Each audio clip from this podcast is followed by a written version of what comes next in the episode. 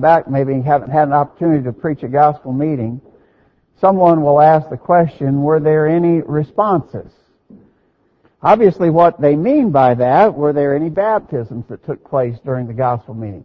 Were there any restorations during the gospel meeting? And so the question is asked, were there any responses? And unfortunately the answer so often is no, no responses. You know, years ago, gospel meetings would see numerous responses. In fact, uh, not that terribly long ago, we would read about meetings that they would extend because they were having so many responses. Maybe it was a week or 10 day meeting, but so many responses were taking place that they'd extend it two weeks, three weeks, and sometimes even longer because people were really responding to the gospel call. I know that you agree with me when I say we would love to see a return to those days. Wouldn't it be wonderful if we had in our day and time instances where people were responding to the gospel like that? We would love to see that. Unfortunately, some people though just measure the success of the gospel based upon the visible responses that take place. And so there's a huge emphasis sometimes by some folks on numbers. How many? How many baptisms? How many restorations? And as we've warned many times, when we begin to emphasize numbers, it's a big mistake.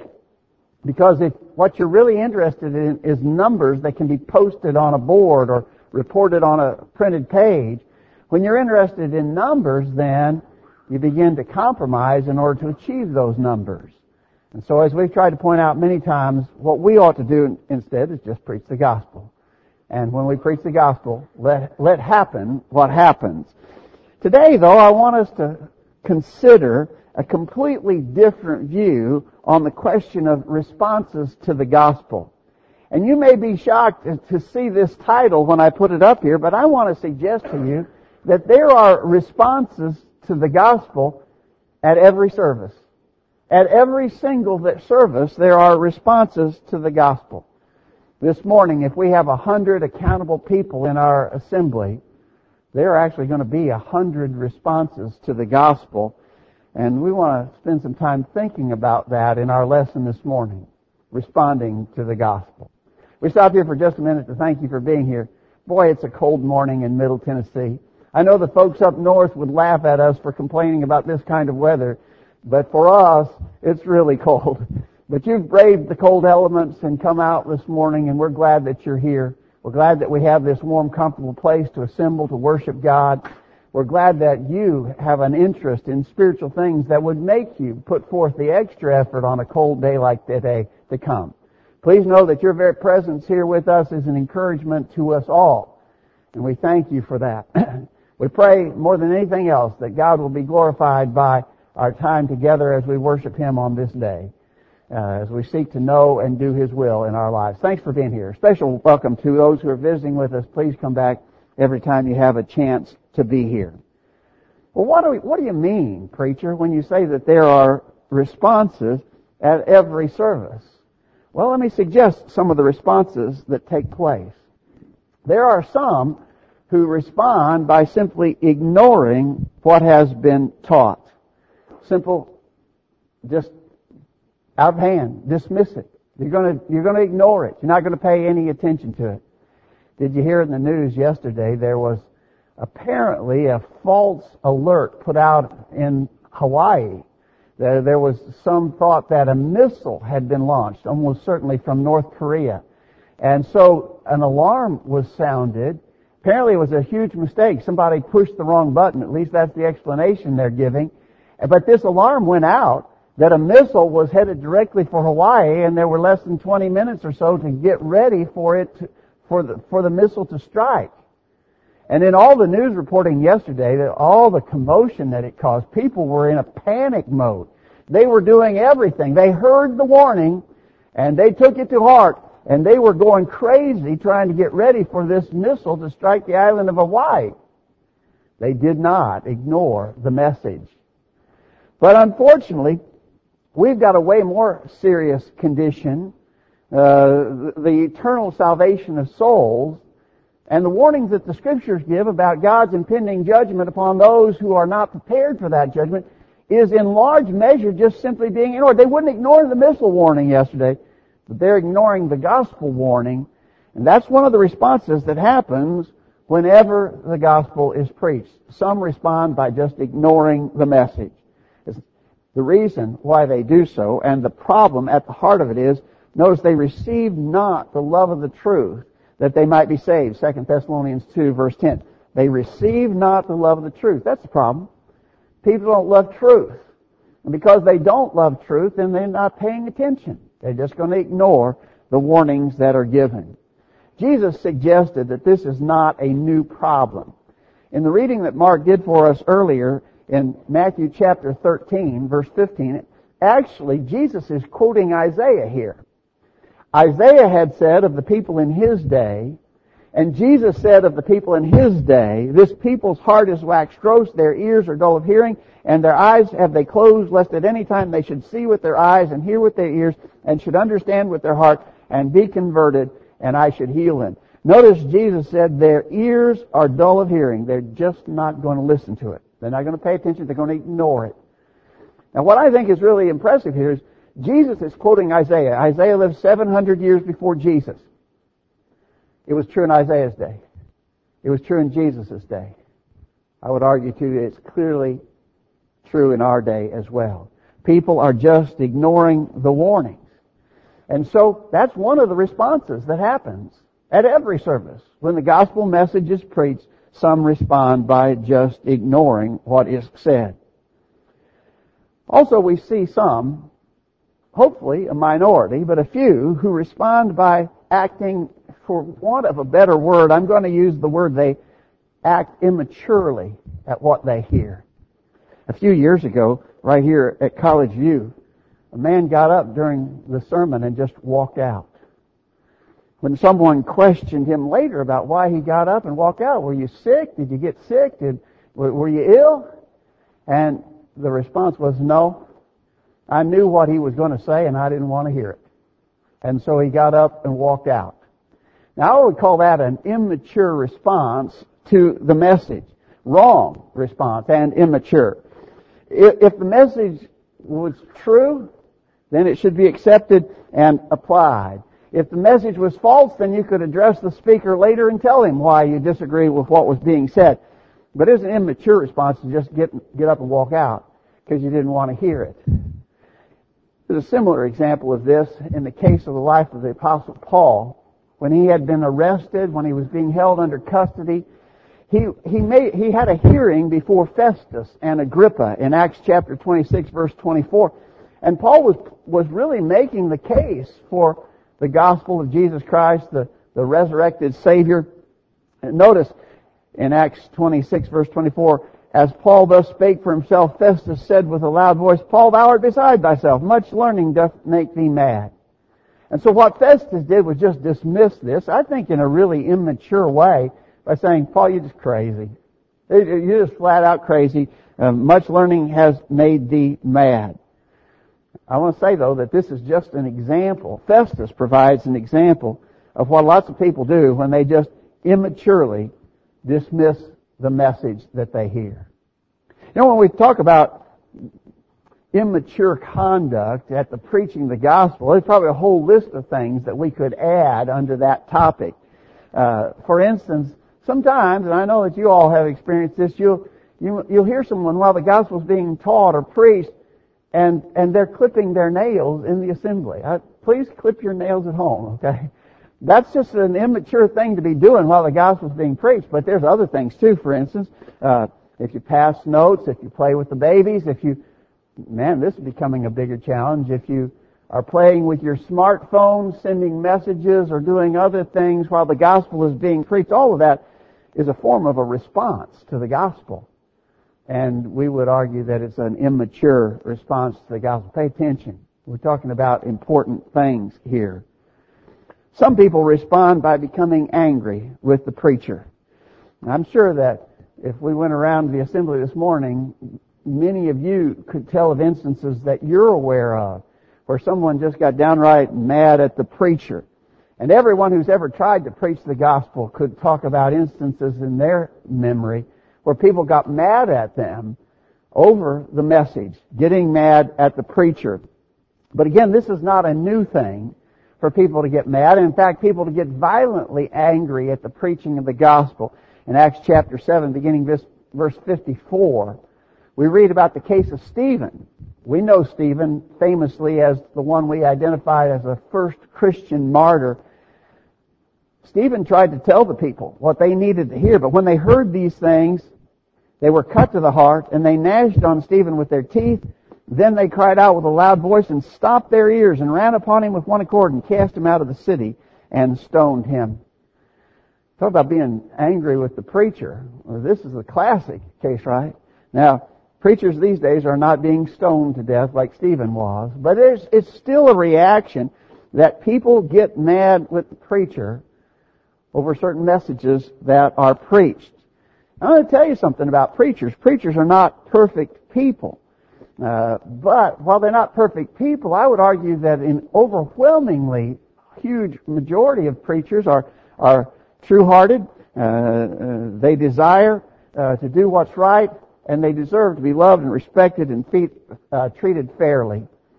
If the, if the message is right, accept it. If it's wrong, correct the preacher. But there's no reason to become angry with the preacher on the basis of the message that is preached. That's a wrong response to the gospel. There are, some people who respond by just simply saying no.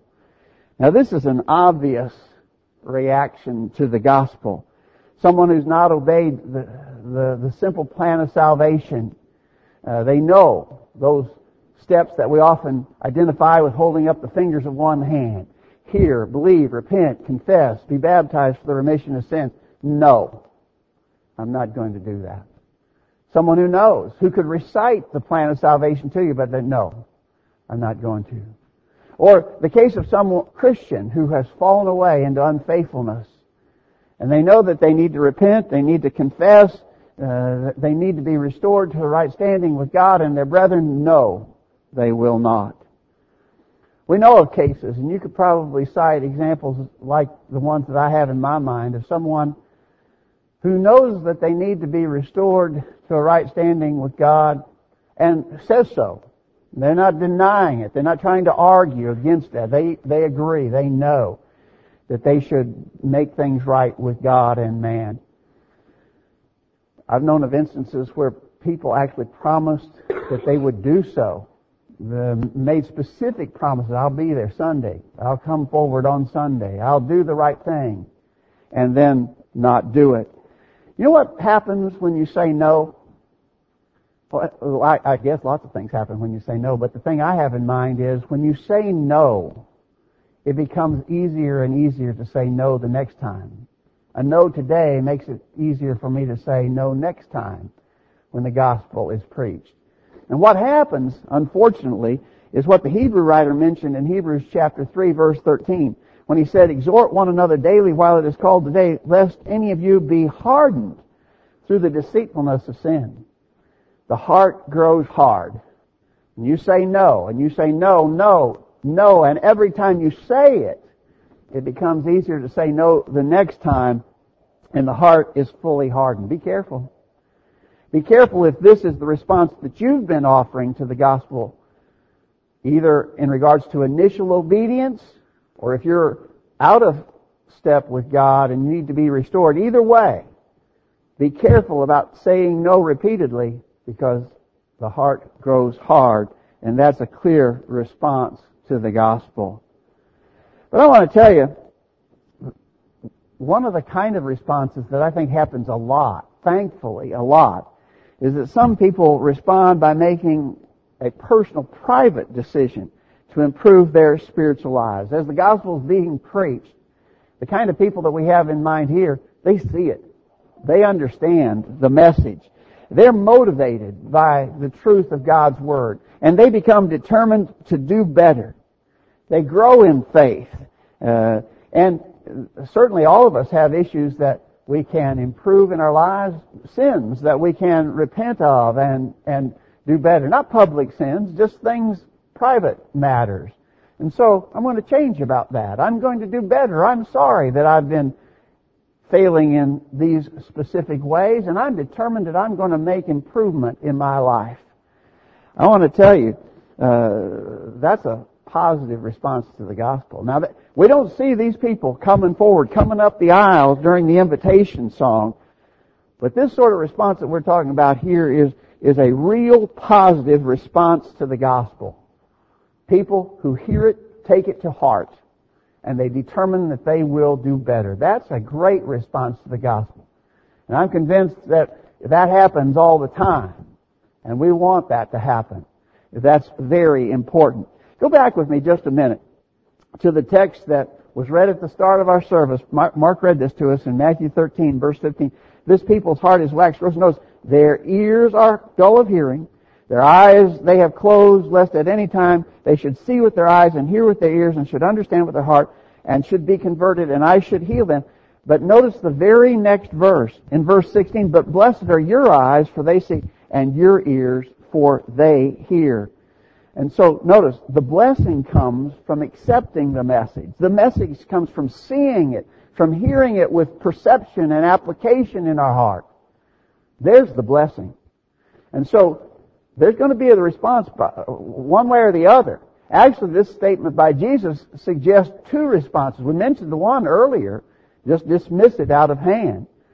But the other response is to see it, to hear it, to take it to heart, and Jesus said there's a blessing associated with that kind of response to the gospel.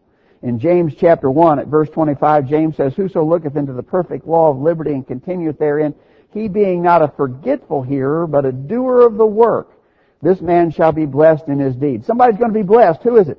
The one who's not a forgetful hearer, but a doer of the work. You hear it. You put it into application in your life. And James says you're going to be blessed by that. And that's a good thing. And I tell you, I really believe that we, we see that. We don't, well, we don't physically see that kind of response, but I understand surely that that response is happening over and over again as we gather together and study from the Word of God. That's a good, positive response to the gospel. We want more of that. We want people to, to apply the message in their own lives. But finally, let me suggest to you that there are some who are going to visibly respond in obedience to the gospel. Now, going back to the very first things we said, when people said, were there any responses during the gospel meeting? They're talking about this. They're talking about any visible responses. The answer should be yes, there's always a response when the gospel is preached. We've been trying to point that out in our lesson this morning. But in regards to visible responses, yes, those are important as well. People are typically talk, talking about baptisms and uh, restoration. You know, baptisms, there's sort of been a trend over recent years that baptisms don't take place real often in our public assemblies. That used to be the, the norm. But these days it seems more so that people are maybe a little bit bashful or intimidated and they want to be baptized when not so many people are around. That's fine. That's all okay, right? There's no requirement that a baptism take place in the presence of a full assembly of people. It's a good thing when it does, but it's not necessary. We're not looking to that specifically. So baptisms, public or private, uh, those are good request when when people come before the congregation and request prayers on their behalf. Maybe their prayers are just for help and encouragement from their brethren. That's good. We ought to care for one another at that level. Or when someone comes confessing public sin, they've brought shame and reproach upon the church and they come confessing that they have lived that way and they want to be restored with God and their brethren. That's a wonderful thing. Now those kind of responses have always occurred. We believe they will continue to occur. We're, we're looking for those so-called visible responses too. Let me give you two examples of those kind of visible responses. They're from the same chapter of Acts, and in fact, they are at the hands of the same preacher of the gospel. In Acts chapter 8, well, I guess same preacher almost. Uh, Acts chapter 8 verse 22, we read the case of Simon the sorcerer. Philip was the one who converted him, but Peter and John are the ones that actually deal with him here when he sins. He's a Christian. And he sins, and uh, so Peter is the one who addresses his sin. He said, Repent therefore of this thy wickedness, and pray God if perhaps the thought of thine heart may be forgiven thee, for I perceive that thou art in the gall of bitterness and the bond of iniquity. Then answered Simon and said, Pray ye to the Lord for me, that none of these things which ye have spoken come upon me. There's the example of someone who has their sin identified and they request prayer on their behalf. And so we see Simon the sorcerer desiring to be restored. He was already a Christian, but he desired to be restored. In the same chapter, Philip left Samaria and was directed to meet up with the Ethiopian eunuch on the road. And he did, and he preached to him about Jesus. And Philip opened his mouth, Acts 8 verse 35, and began at the same scripture and preached unto him Jesus. And as they went on their way, they came to a certain water, and the eunuch said, See, here's water. What doth hinder me to be baptized? The eunuch saw it. He realized his lost condition, and he was baptized without delay. Don't even wait till I get home from my trip. I know the truth here. I know it now. I want to respond immediately. Well, we could cite more examples, but right there in Acts 8 we see two. We see the example of Simon the sorcerer wanting to be restored when he realized he was lost. We see the case of the, the Ethiopian eunuch wanting to be baptized when he knew of his lost condition. More examples could be cited, but these illustrate the kind of visible responses that we pray for. And we simply ask, are there any here this morning who would respond in like fashion? There's lots of responses to the gospel. You may have been surprised at the suggestion that there are responses at every service, but I hope you understand what we mean by that now. There are some who just ignore the teaching, who act immaturely at the message, who get angry at the preacher, who just say no. Those are responses in and of themselves. But thankfully there are good-hearted people who will see how the gospel applies to them. It may be a private matter, and in their own heart they make that decision and that determination. Or it may be a public sort of response by heeding the gospel call or being restored to the Lord. Are you, are you, is the gospel applicable to you? Are you in need of our assistance as you respond to the gospel message this morning? If you're not a Christian, we hope you'll make that decision to obey the gospel without delay.